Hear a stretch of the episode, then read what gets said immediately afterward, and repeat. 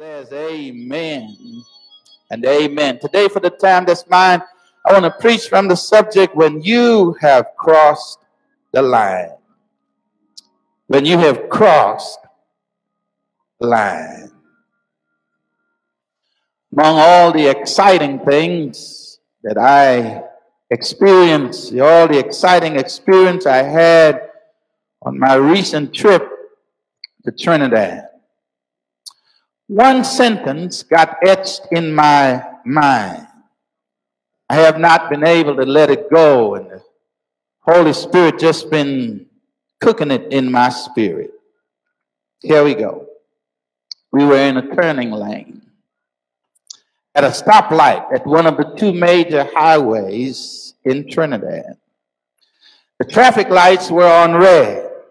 The driver of the car in front of me jumped out of her car, ran back towards my pickup truck, and signaled to me that I needed to back up and let her back up as well. And these are the words that she said to me I have crossed the line, and the red light won't change to green if I don't back up. I say to you again. She said, I have crossed the line, and the red light won't change to green if I don't back up. For the safety of all drivers and passengers, the system is so set at that traffic light that if you cross the line, where the vehicles are supposed to stop. You know, you got the little white line in the street right there. It is set where if you cross the line, the light will not turn green anymore. It stays on red. The light will stick on red and you will not get a green light until you back up. No, Reverend Nita preached y'all happy a couple weeks ago from this same passage of scripture. But when I listened to her message, I kept hearing the words of that female driver in that car on that highway. If I've crossed the line and I can't go forward until I back up. The younger son in the story had crossed the line and he could not go forward until he backed up. He did something wrong, y'all, and he had to back up in order to go forward. He crossed the line when he asked his father to give him one third share of his father's inheritance before his father was deceased. The practice was that the younger son got one third of the father's inheritance upon the demise of the father, but the young boy was in such a hurry to get out of his father's house that he asked his father to give him his share of the inheritance before his father was even dead. He crossed the line, y'all, when he decided to waste his money on acting like a freak while he was the son of a faithful father. Homeboy got out there and everything that he could pay for Whoa, you know, it's one thing to have fun and you're broke, but it's another thing when you got a whole lot of money in your pocket and you're about to freak it all week long. Homeboy had a lot of money and he had a lot of fun, but he crossed the line when he wasted his money on acting like a freak while being the son of a faithful father. He crossed the line when, as a Jew, he was willing to live like a pig in a pig pen rather than as a prince in his father's palace. He crossed the line. The Bible, y'all, the Bible, not Pastor Espinosa, the Bible says in verse 17, but when he came to himself, Ooh, I like that. It's one thing for you to cross the line, but it's another thing for you to come to your senses. Come on, y'all.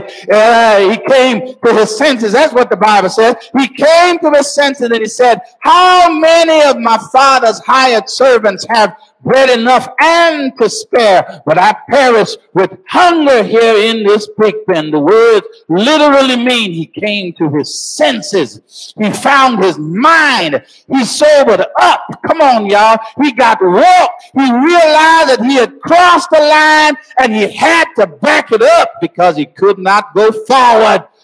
All of us up in here have crossed a line. Ain't there one of us in here innocent of having crossed a line that we know we had no business crossing? Come on, y'all.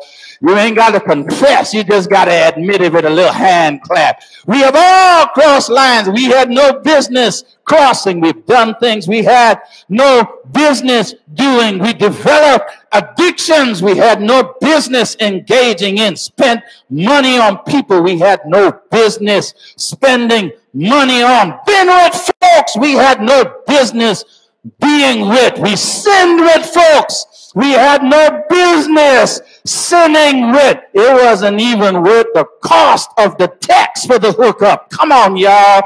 God have mercy on us because we have all crossed some lines that we had no business. You can act like you're a saint up in here this morning.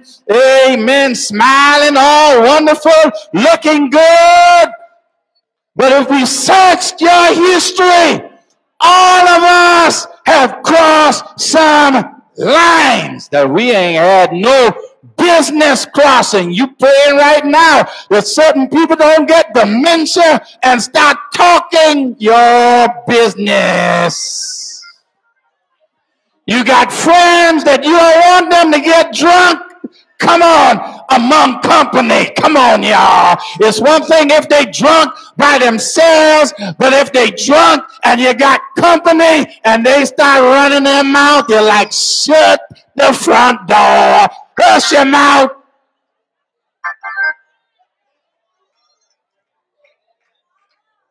All of us have crossed some lines that we had no business crossing.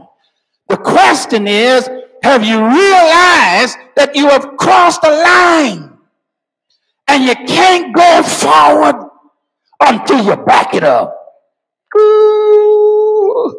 Just like that woman had to tell me, sir, you got to back it up. Because ain't none of us going forward. Because that light won't change unless you let me back it up. You're going to get it in a minute. Come on, y'all. That's all some people need. Somebody compassionate enough to let them back it up. Come on, y'all.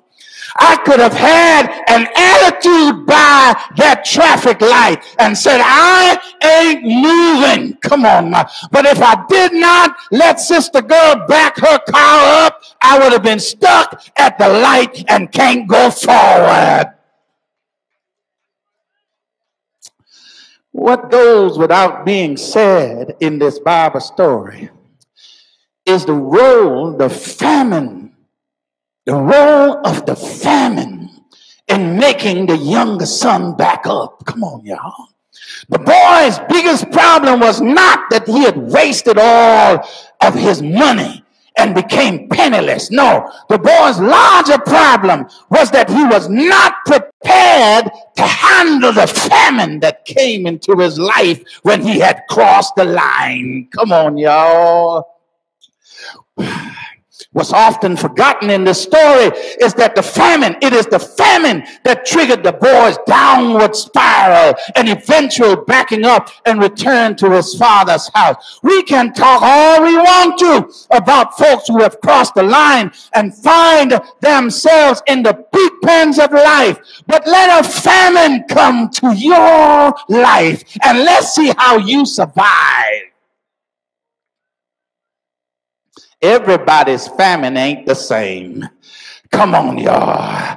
Everybody's famine is not the same. But when you when a famine comes your way, everything dries up. Come on. You can't move. You get stuck. Come on. When a famine comes, uh, uh, your hunger gets to be so much for you to handle. You, you're hungry for stuff. You want stuff and you can't get it. Why? Because you have crossed a line. Uh, and the options have dried up. That's what famine do. Famines dry up your options so that when you cross the line, you have no options. The girl crossed the line and if she did not back up, she could not go forward. For many of us, we have crossed the line and just about the time we crossed the line, a famine came. It's one thing to cross the line and you got options. it's one thing when you got money to clean up your mess. Come on, y'all. It's one thing when you can afford to go to therapy for the mess that you made in the marriage. Come on, y'all. But it's a whole different story when you cross the line and you have no resources available to fix the mess that you have created by crossing the line.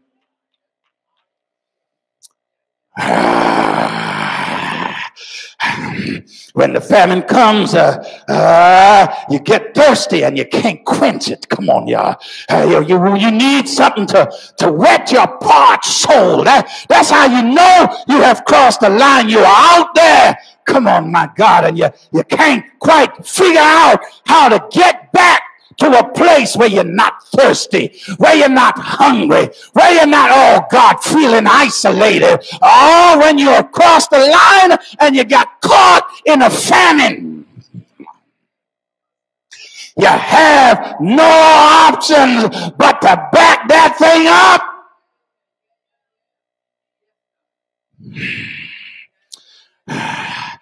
Famine causes your faith to fade and fear to rise. When you're in the midst of a famine, you don't know how you're going to get out of the trouble you're in. Come on, y'all. Your, your fear keep you up more than your faith keep you grounded. Come on.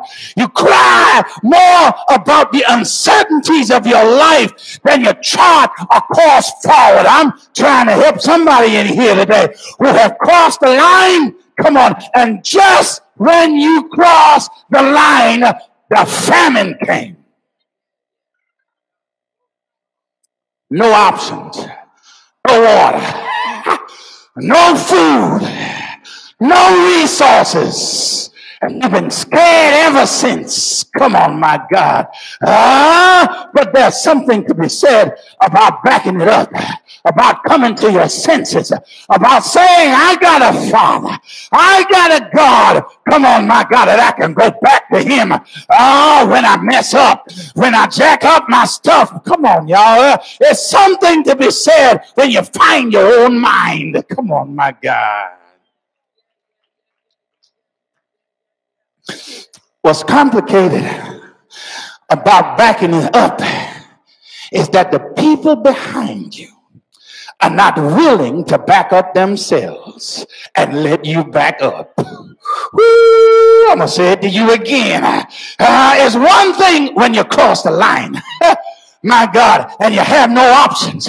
You can't go forward. So you decide, I'm going to have to back this thing up.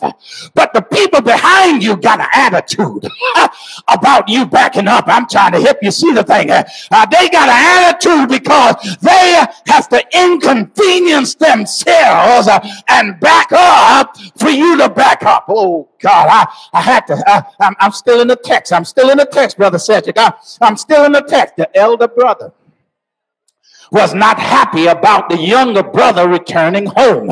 Come on, that's what Reverend Nita got you all on last week, amen. Talking about the new members that are coming in and they got this all these different stuff, and then your old members picking your teeth, looking at them, trying to see, oh God, where all of them coming from? And they so different. Lord have mercy. Ah, but you got to back it up. Come on, big brother. You got to back it up. The elder brother in this Bible story can be a representation of the Pharisees and the scribes at the beginning of the chapter. They represent organized religion that disenfranchise marginalized people.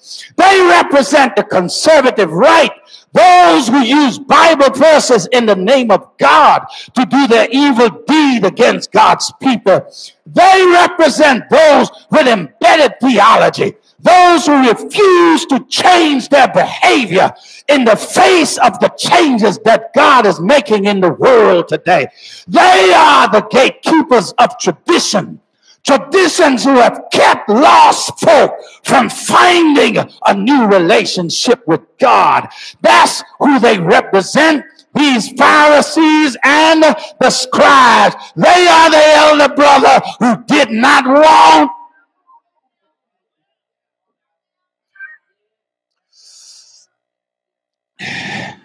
the young the young man wanted to back it up his older brother is ticked off, copping an attitude.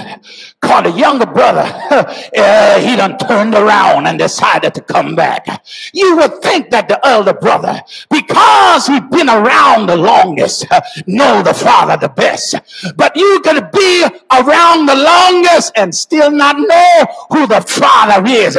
Because if you know the father, you're going to act like the father. And the father is happy that the son is coming home, but the brother got an attitude.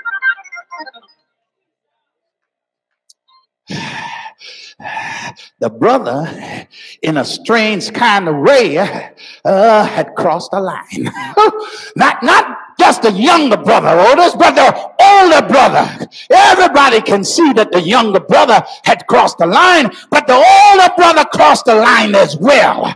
Why? He refused to back up and make room for his younger brother to back up as well. When you decide to spend your energy putting folks in hell rather than pulling them back from here, you have crossed a line. When you decide that you got a hell to put folk in uh, rather than a heaven to point them to, you have crossed a line. When you decide that women cannot be in ministry because they are inferior creatures of God, you have crossed a line when you got teenagers in church and the teenage girl gets pregnant and you penalize the girl but act like if she had immaculate conception and just got pregnant all by herself, you have crossed a line. Come on, y'all. When when when when people come to church uh, and they look, oh my God, a little tattered, a little worn, uh, and you begin to cop an attitude uh, because this person who don't smell as good as you smell. Oh my God, when you treat them like trash, you have crossed a line.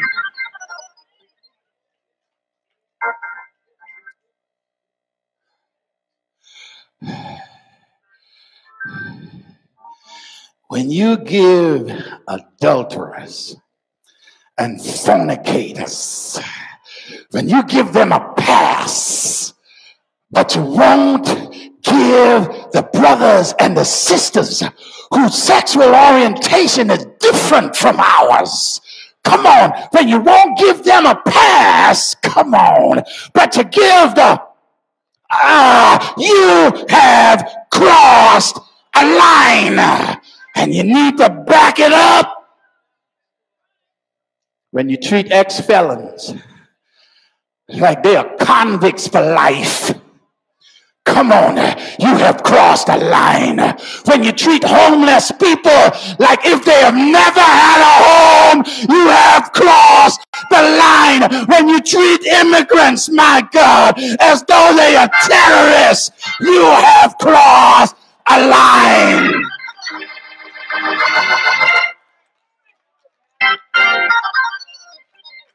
You've crossed the line when you label people who come from what our president calls the shithole countries of the world, as though their minds are inferior and they are prone to violence. You have crossed a line. And since you've crossed that line, then you also ought to cross a line and call those rich folks who paid for their children to go to college in slots that deserving poor children should have been in. You have crossed the line. Come on now. You cross the line when you separate children from their parents. You cross the line. You have. And my brother crossed the line too. I don't care if he's a part of the LGBT community, but you cross a line when you fabricate sexual assault on your life. You set the whole movement back.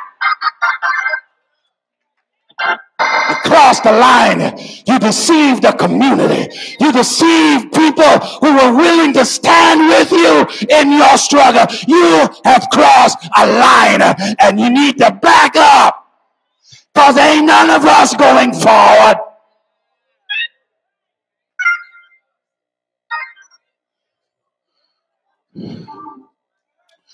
That's what Lent is about. Backing it up. Backing it up. Not that other kind of backing up, y'all. We're talking about turning around. Let me, let me, let me get down to the end of the sermon now. Turn around. Because if you say, mm, back it up, might get us in trouble. Some of you like, turn around. turn around. We call it in the old church repentance. Change your mind. The Bible says he came to his senses. Listen to me, y'all. Backing it up, turning around, repenting. Uh, it's a necessity for moving forward. You, you can't go forward. Some of you all stuck. You can't move because you won't back it up. You won't repent. Uh, repentance is not just godly sorrow. Uh, many of you, like many of us, have been to altars before. Uh-huh. We went to the altar. We cried and we prayed. And we cried and we prayed. And y'all, y'all just, uh, uh, uh, we cried and we prayed at the altar. Amen. The tears flowed. the emotions flowed. Isn't that right, Artina? Amen. We were at the altar. But what did not change was our mind. Oh God, uh, there is no true repentance until your mind changes. Because if you don't change your mind, oh my God, emotions can flip flop every day. I feel guilty today and happy tomorrow. I feel bad about what I did today. Oh my God, I feel good about it tomorrow. Those are emotions. But when I change my conviction, and I said, living in a pig pen ain't for me. Come on, my God. I don't want to live in a pig pen no more. I got royalty in my DNA. I belong in the palace, not in the pig pen. I got to get up out of this mess that I'm in. I, I was born to be around the sweet aroma of God, not the stench of a pig pen. Come on, Rehoboth. Some of you are living in pig pen.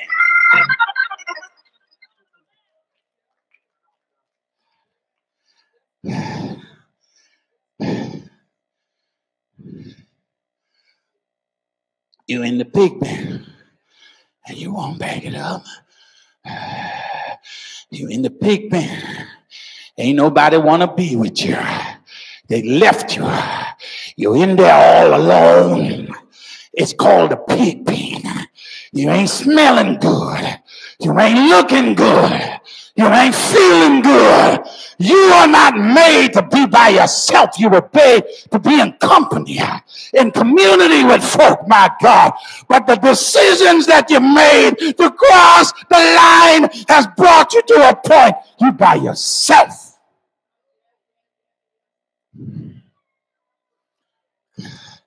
I'm begging you on behalf of God. Come on, back it up. Mm. Back away from the stuff. Come on, y'all. Those of you struggling with those addictions, it's Lent.